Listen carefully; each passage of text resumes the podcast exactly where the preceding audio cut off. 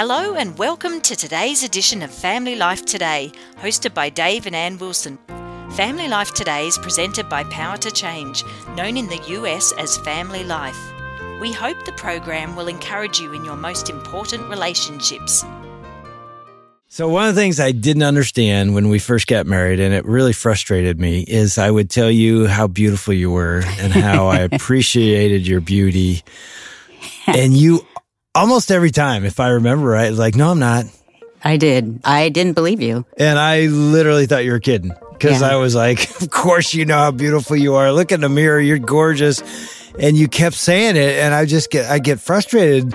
And then I, I reacted so poorly. I was like, I'm not going to say it anymore because you just poo-poo it. And then it hit me. I don't know what year. It's like, oh, my goodness. You really don't believe you're beautiful. Well, it's interesting. There's always a story behind the story. Because when I was sixteen, I was a cheerleader. And it was a big day because we're going to have our pictures taken for the football program. And so we were all getting ready at my friend's house. And you know, I walked in my friend's house and my friend's mom said, oh, Ann, you look so cute today. And I said, oh, thanks. So we all got ready. We walked out the door to take our pictures and I forgot something. So I came back inside and I heard my friend's mom and my friend's sister talking as I was grabbing my, I think it was a brush. And I heard my friend's sister say, I can't believe you told Ann she's cute. She is so ugly. And her mom said, I know, but she tries hard. And I picked up my brush and I walked out the door to smile for the pictures. And boy, you talk about feeling ugly and unworthy and full of shame. And I also felt like, oh, when people tell me things that are nice, they're just lying. And so every time you said that, I would flash back to that moment and think, protect your heart, protect your heart. It's not true. He's probably just lying. I did not understand the depth of shame. Of shame you carried, and it was real. And I think we all have a sense of that. And we've got Ron and Nan Deal back in the studio today. I'm not going to say, hey, we got Ron and Nan. They got a bunch of shame too, so they're in here. You could say that. But no, we, we got did. you. I mean, we're so glad you're here because we started a conversation yesterday about shame. Mm-hmm. And today we're going to take it a little farther. Uh, I interviewed Doctor Kurt Thompson for the Family Life Blended Podcast, and he is an expert on shame and how it impacts us and, and spiritually as well as relationally and emotionally. You know, one of the things I've learned from Kurt is that when somebody is vulnerable with a piece of their heart and their life, something that has brought them shame in the past, that those are moments, what brings healing in that moment, what can bring healing is for somebody to just not push it away, but to lovingly respond and simply say, I see you and I'm mm-hmm. sorry about that and I'm here. And even though you just shared that part of you that you're really ashamed of, uh, I'm not leaving. And so, Ann? Yes, I was just about to say, yeah. we're not I am leaving. So sorry that happened to you. Isn't that funny? It's so long ago and mm-hmm. it still can bring tears to my eyes. Yeah. Yes. As we said yesterday in the broadcast, it's literally embodied in you. That's what mm. shame does. It takes yes. up residence in us. And so there's a memory and a feeling and a thought of unworthiness that's all attached to that. Mm. And it's terrible. And it makes us think if other people think that stuff too, that they're not going to be moving toward us. They're not going to care about us, that it's all pretend. As you said, they're lying and it's just pretend. And I really can't trust this relationship. We don't think any less of you. You know, just know that we're here and we'll continue in friendship uh, with you, even knowing what we now know hmm. about that part of your heart and your life. And of course, the person who has done this best in history mm. is our Lord. Yeah. Mm-hmm. yeah. And I can't wait to share this clip with everybody today. And Kurt's going to be talking about how Jesus did this, because this has implication for me as a parent, for me as a husband, for me as a friend, as a leader. One story that jumps to my mind immediately is Jesus in, in John's Gospel in chapter four hmm. with the Samaritan woman. I love that story. Yeah, and there's several maneuvers in the dialogue, but one of the maneuvers that he brings to the table that she just doesn't see coming mm. go and bring your husband. Hmm. And she has no idea where she where this is headed.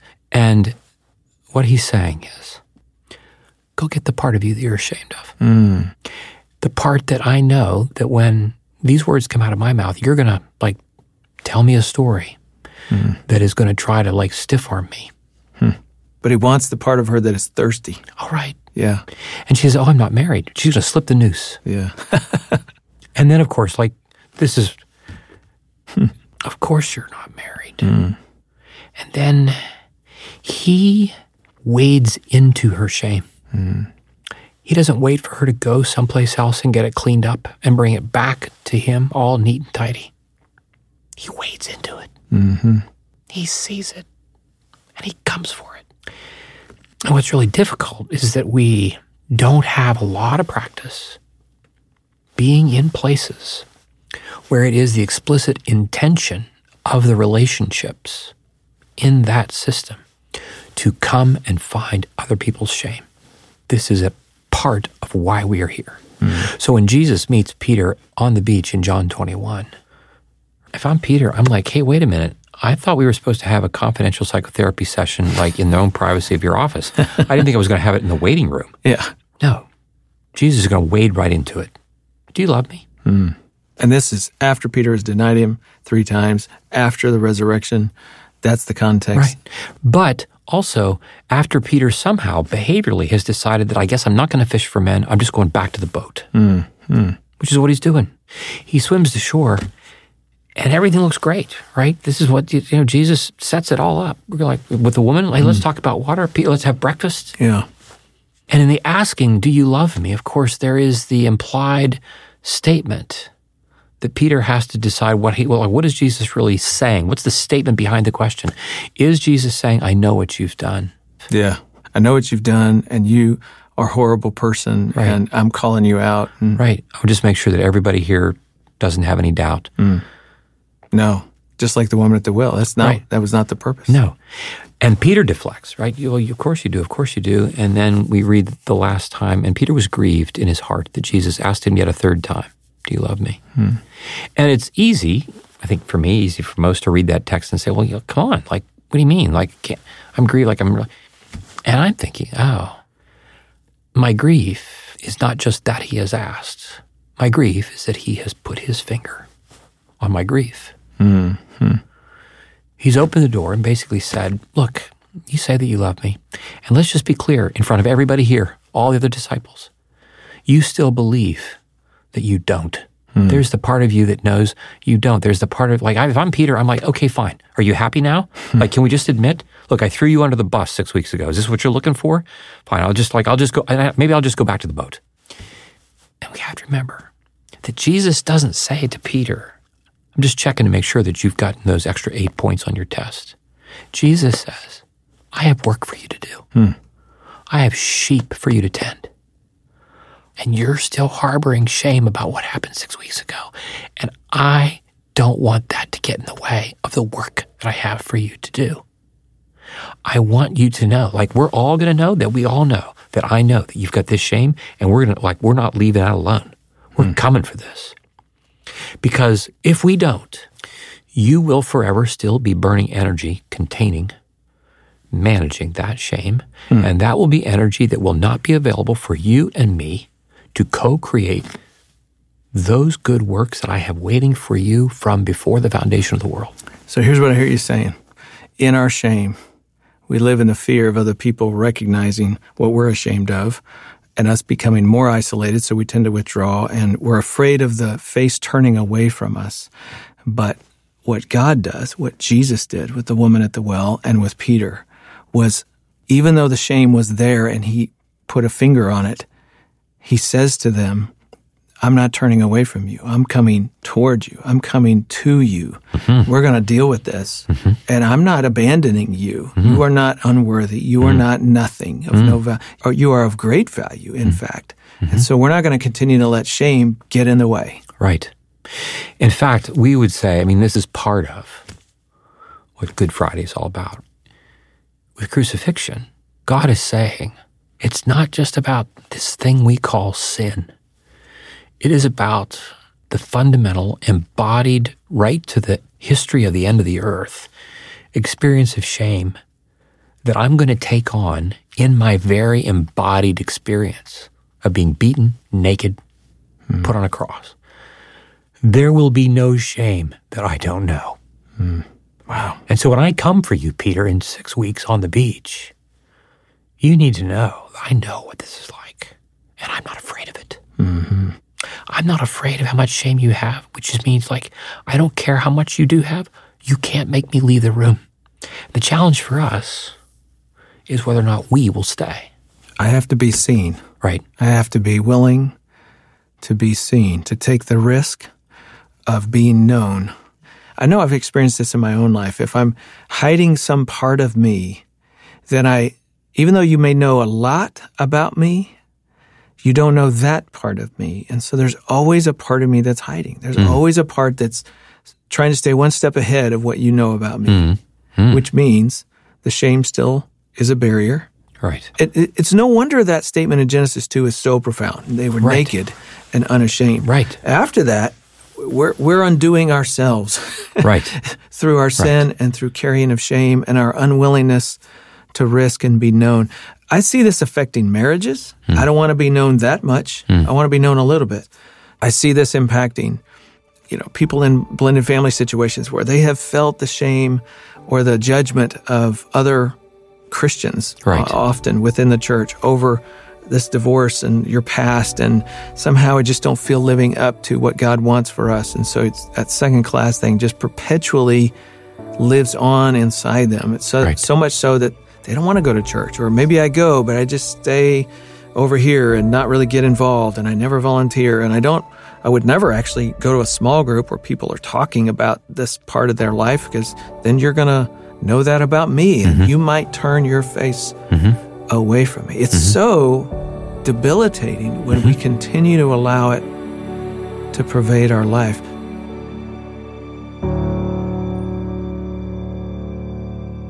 You're listening to Family Life Today and a conversation Ron Deal had on the Family Life Blended podcast with Doctor Kurt Thompson. And all I got to say, and we've got Ron and Nan in the studio. What do you, I mean, what do you guys think? There was so much mm. there. I don't mm. even know where yeah. to start. It Nan, was loaded. I want to hear from you because it's such a treat to have you with us. You've been sharing parts of your story. What goes through your mind? What goes through my mind is I hate shame. And I was shamed for a long time in my past. I felt shame in my marriage and seasons. And I feel like my voice was stifled because I believed the lies of shame. Hmm. There's so much that I could have done. Now, I know I'm doing it now. Thank God for that. But I just hate shame. Hmm. It debilitates us. Yeah. It isolates us. It keeps us from doing what God has called us to do and to bring glory to Him.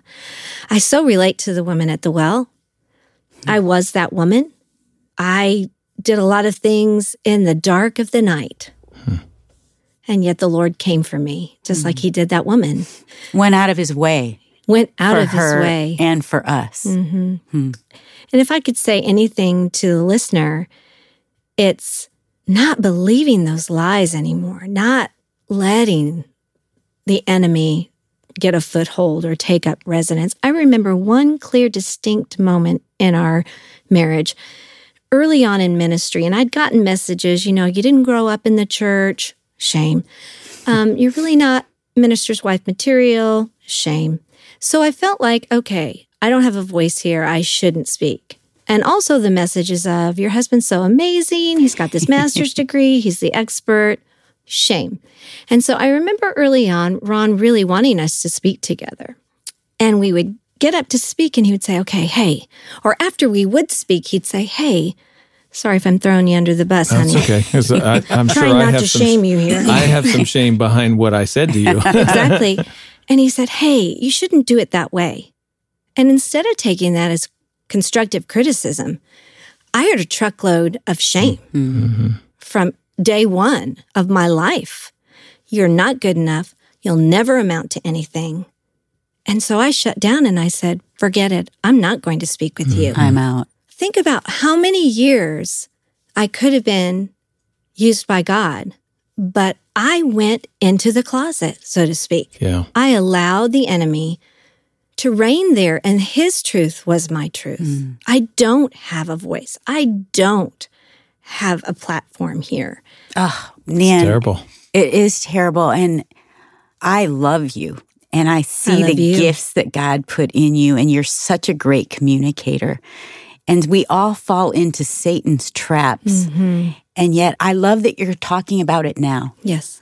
Because when too. we come out of hiding, it's like Satan and the enemy and the world's lies and our past, that grip starts to loosen. Exactly. Mm-hmm. You know, when he, we talked about Jesus is coming for our shame, it's not to make us feel bad about ourselves. Yeah. No. It's to say, look, I see this thing that is got you completely wrapped up on the inside, and you really can't be who I've created you to be. Yes. And so I'm coming for it so that you will know that I love you in spite of all of that.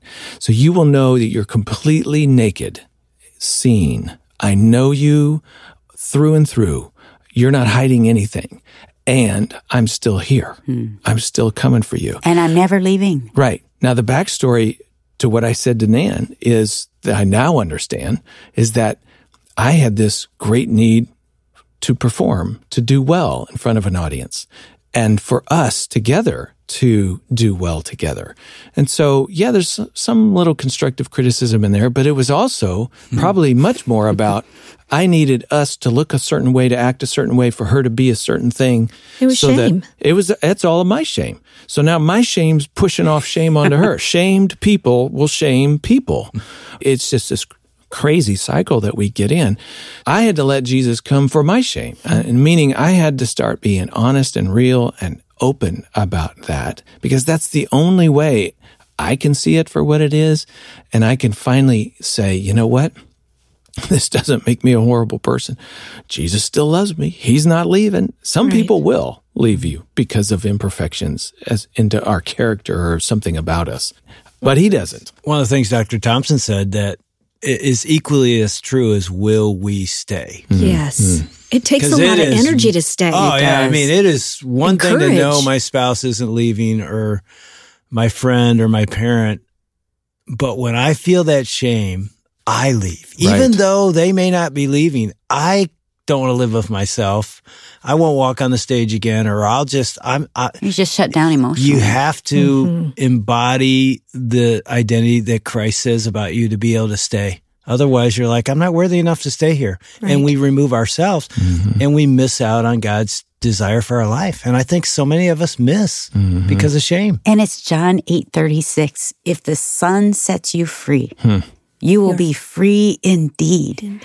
And I have this passion, like I hear this stuff, like I see so many women, I'm working with women generally, that are in bondage. Yes. And I see this greatness in them. And I'm like, oh, I want that person that God created, the true identity for you to come out. I wish we were doing a better job at the church, because sometimes we walk in the church and we can feel even more burdened with shame because we're not measuring up. And that's on us. We're carrying our own shame yes. and assumptions. I don't claim to know exactly what Jesus meant by that, but it's interesting that he didn't just say, if the Son has set you free, you shall be free. He hmm. says free indeed. Yeah. Hmm. It's almost like he's hinting at there's a freedom. And you may have tasted a little bit of that, but you don't know even mm. the the mm. half of what I'm talking about. I'm talking about free indeed. And I think it's the shame. It's the sin that's mm. captured us. It's the lies we live with. He's saying, no, I can set you completely free to a whole new life that you can't even imagine if you will just allow me mm. to give you what I can give you. Amen. In Christ. So, Ron, what's our action point? Well, I know in our next broadcast, we're going to spend some time talking about this staying and letting Jesus come for our shame, and how we as the church and how husbands and wives and parents can try to help one another wrestle with our own shame. I think the action point is, can I even admit it to myself? That's the first thing. Mm-hmm. Maybe let's start with that today. Can I even admit it to myself that there's a part of me that I am so embarrassed about, that I just want to hide from others? And it's sort of this question, if if they were to see what I know about me, what would happen? And if you fill in that blank with, well, bad things are going to happen. You know, people aren't going to like me. People are going to reject me. Somebody's going to walk away. Uh, I wouldn't have friends anymore. That's shame talking. Like, you really don't know any of that would happen, but you believe it would happen. And so now I don't give you a chance to stay. Mm. I don't give you a chance to see that part of me. I just keep hiding it. And now I'm constantly working. When Doctor Thompson talked about the emotional energy that it takes to hide those pieces of ourselves, mm. like that's a lot of work. Yes. I think another piece to it too is the action point is confessional community. Mm. Mm. I mean, he's really confessing her stuff at the well. Yeah. He's also confessing Peter's stuff too. Do you love me? Do you love me? Do you love me? Three times because you denied me, you denied me, you mm. denied me. I mean, confession of ourselves, but in a community where it's received. I mean, in a way, you kind of confess this hard thing that happened to you. Mm. And here we were. We were here to receive it. We didn't run away. I think that's a big piece. It is. It is. We want to thank Dave and Ann Wilson and their team for another edition of Family Life Today. Although our programs are produced in America, the issues facing families like forgiveness, communication, and taking care of our kids transcend national borders. These issues profoundly affect relationships everywhere. In Australia, family life is known as Power to Change, and our mission is to effectively develop godly families, the kind of families that change the world one home at a time. A key part of our mission includes strengthening marriages and families all around the world. We want to do whatever we can to bring timeless truths to the challenges you face as you seek to strengthen your family and join us in changing the world. If you would like to purchase a C D of today's program, email us at radio at power to change dot org dot a u or go to the podcast section of our website, families dot power to change dot org dot a u, where you'll find lots of information, news and resources. You're invited back tomorrow at the same time for another Family Life Today presented by Power to Change in conjunction with this radio station.